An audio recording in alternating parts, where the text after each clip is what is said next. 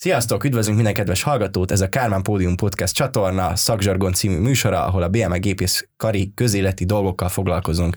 Én Pap Dávid vagyok, azaz Dév, én leszek a mai beszélgetés műsorvezetője, és itt ülnek velem szemben az energetikai szakkollégium képviselői, akik nem mások, mint, úgyhogy most arra kérem őket, hogy mutatkozzanak be. Sziasztok! Sziasztok, én Balog Anna vagyok, egy hát relatív új tagja a szakkollégiumnak, és a, éppen a külső programszervezési alosztályvezető titulusát viselem. Sziasztok, Bonka Dávid vagyok, az Energetikai Szakkollégium egyik legrégebbi tagja. Én még 2017-ben csatlakoztam a szervezethez, és korábban vállaltam különböző vezetői feladatokat. Szuper. A mai podcastnek a témája az az ESK-nak a működése, illetve az ő, ők céljai, illetve hogy mivel foglalkoznak. Erről lesz most szó a következőkben. Én amondó vagyok, hogy kezdjünk is bele. Az első kérdésem az az lenne hozzátok, hogy meséljetek egy kicsit arról, hogy pontosan mivel is foglalkozik az energetikai szakkollégium, ahogy azt már korábban említettem. Az energetikai szakkollégium alapvetően az energetika iránt érdeklődő hallgatókat fogja össze. Alapvető célja az, hogy a tagoknak a szakmai fejlődését biztosítsa, emellett természetesen egy nagyon jó kis közösség, nagyon bensőséges, szerintem nincs olyan ember, akivel ne találná meg bárki az összhangot.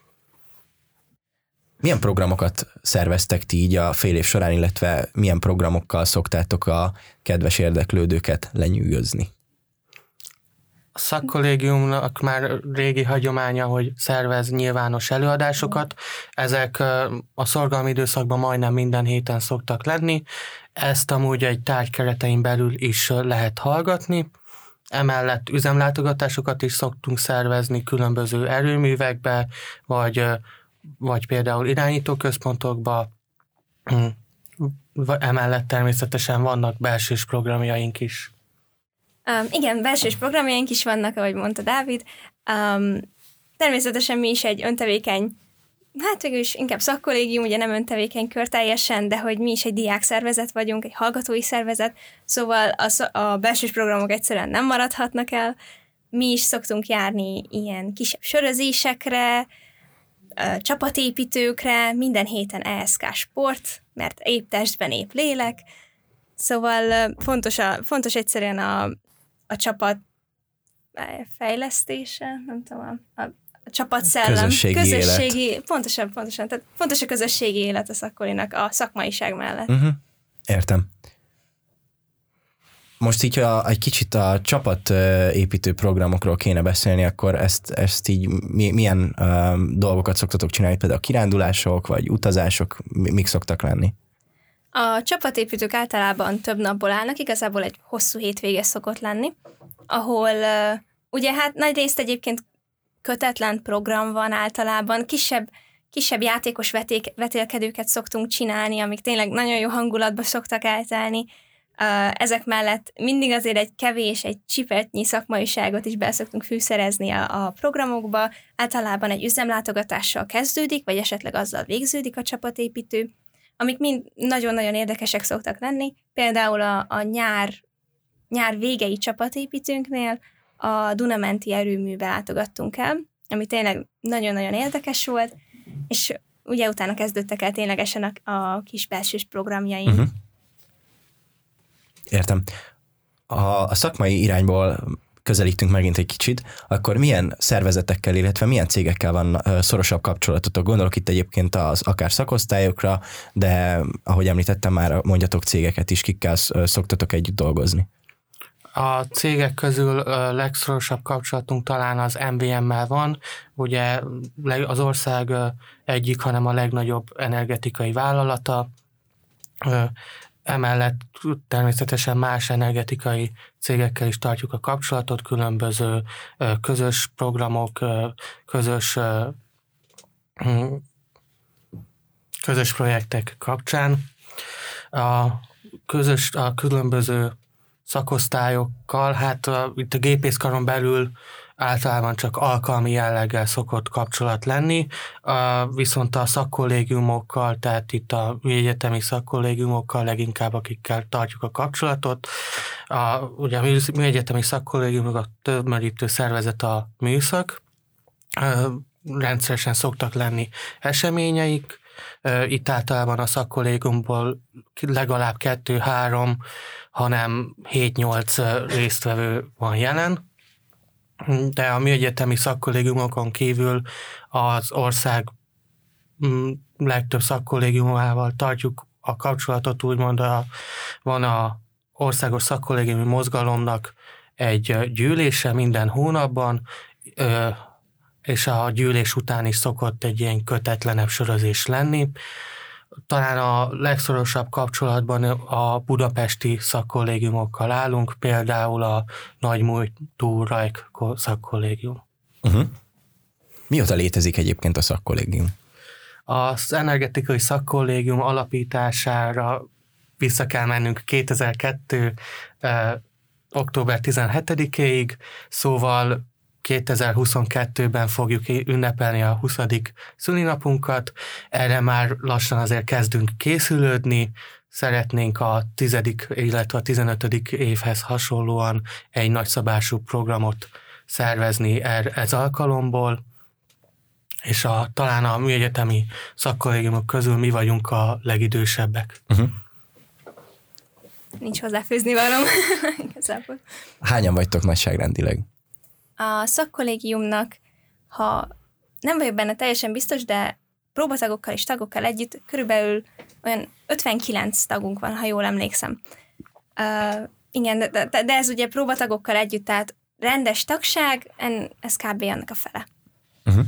Emellett uh, vannak természetesen pártoló tagjaink is, akik uh, már ilyen 120 fő, fő körül Viszont ők visszaszoktak járni, a, a pártolói tagság nagy része visszaszokott járni különböző alkalmakra, mint például egy kiemelt előadásra, vagy van kifejezetten pártolói est, ahol ismét találkozhatunk velünk és beszélgethetünk. Uh-huh. Értem. Most így említettétek ezt a ö, próbás részét a, a szakkollégiumnak. Ez hogy néz ki nálatok, hogy lehet hozzátok bekerülni?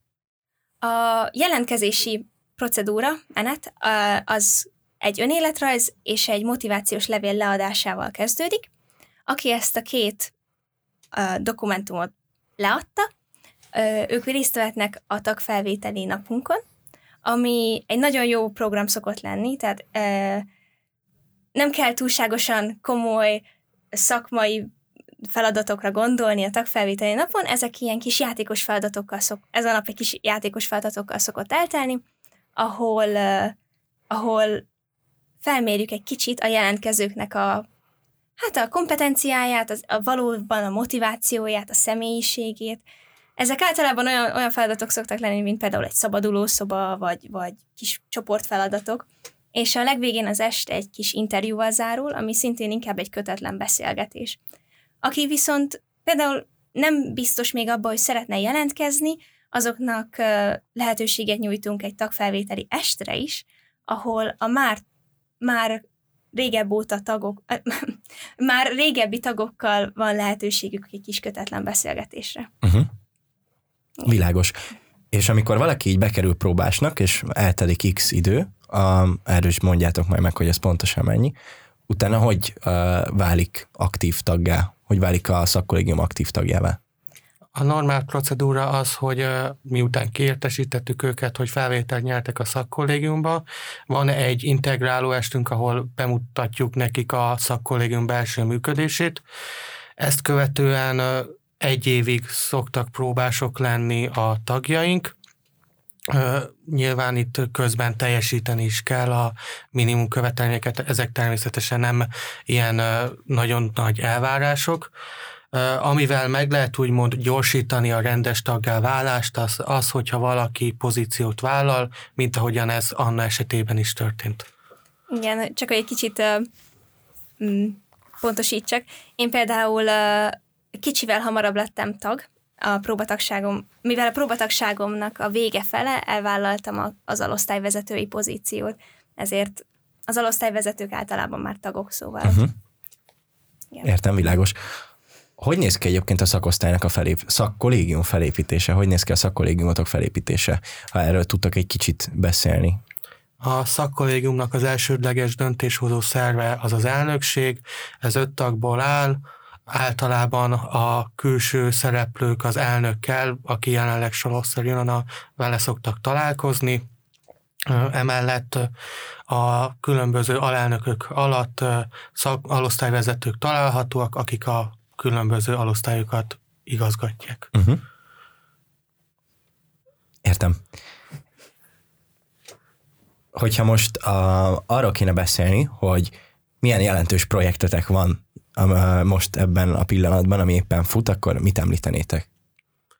Jelenleg több projektünk is fut, talán a két legkomolyabb a két nemzetközi programunk. Az egyik a nyári egyetemünk, ami a Summer Academy on Energy nevet viseli.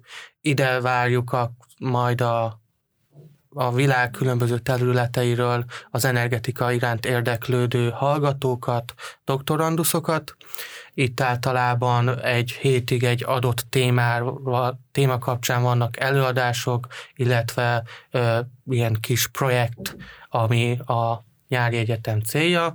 Természetesen nem az egész napot teszi ez ki, hanem azért már délután beindulnak a közösségi események, városnézés, stb.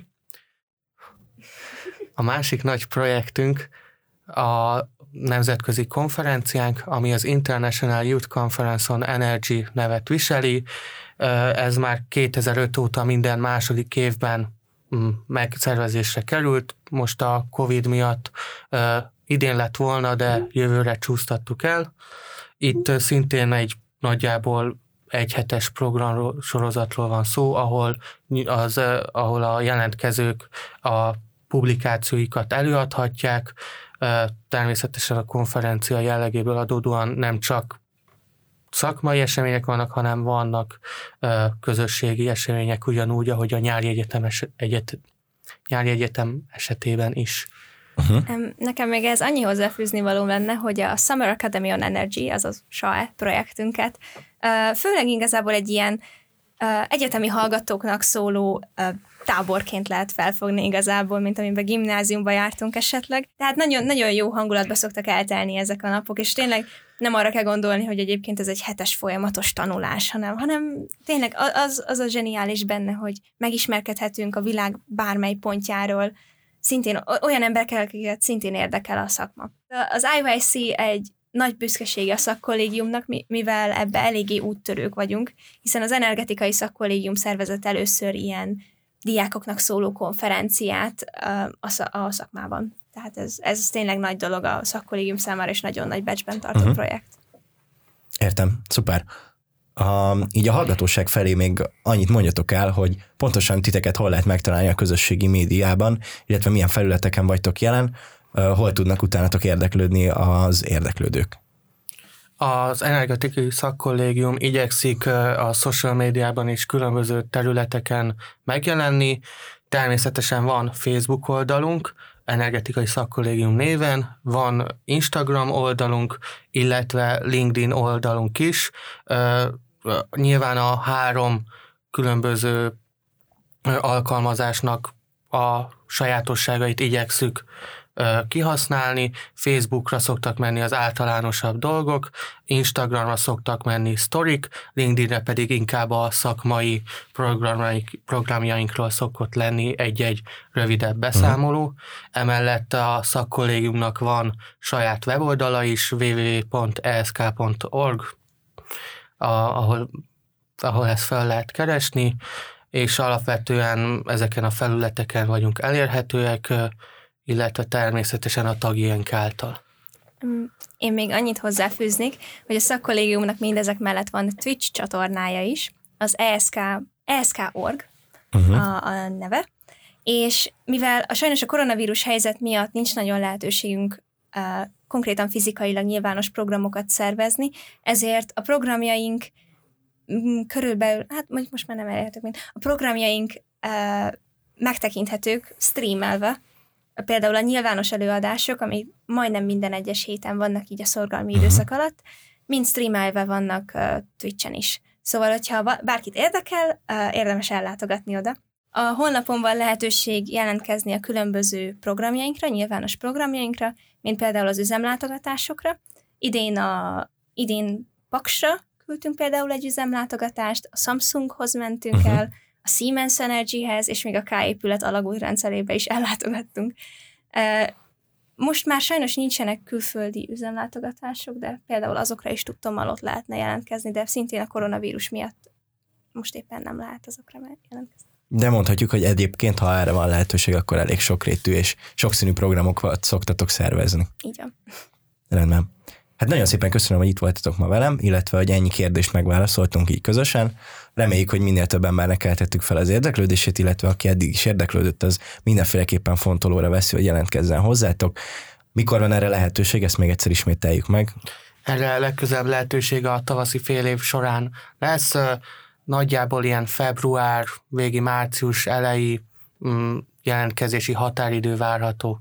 És egyébként mindenféle évben van jelentkezés. Jó van. Szóval nagyon szépen köszönöm, hogy itt voltatok, Dávid, illetve Anna, illetve a hallgatóknak is köszönjük, hogy végighallgatták ezt a kis műsort, úgyhogy sziasztok, sziasztok! Mi is köszönjük, köszönjük sziasztok! sziasztok.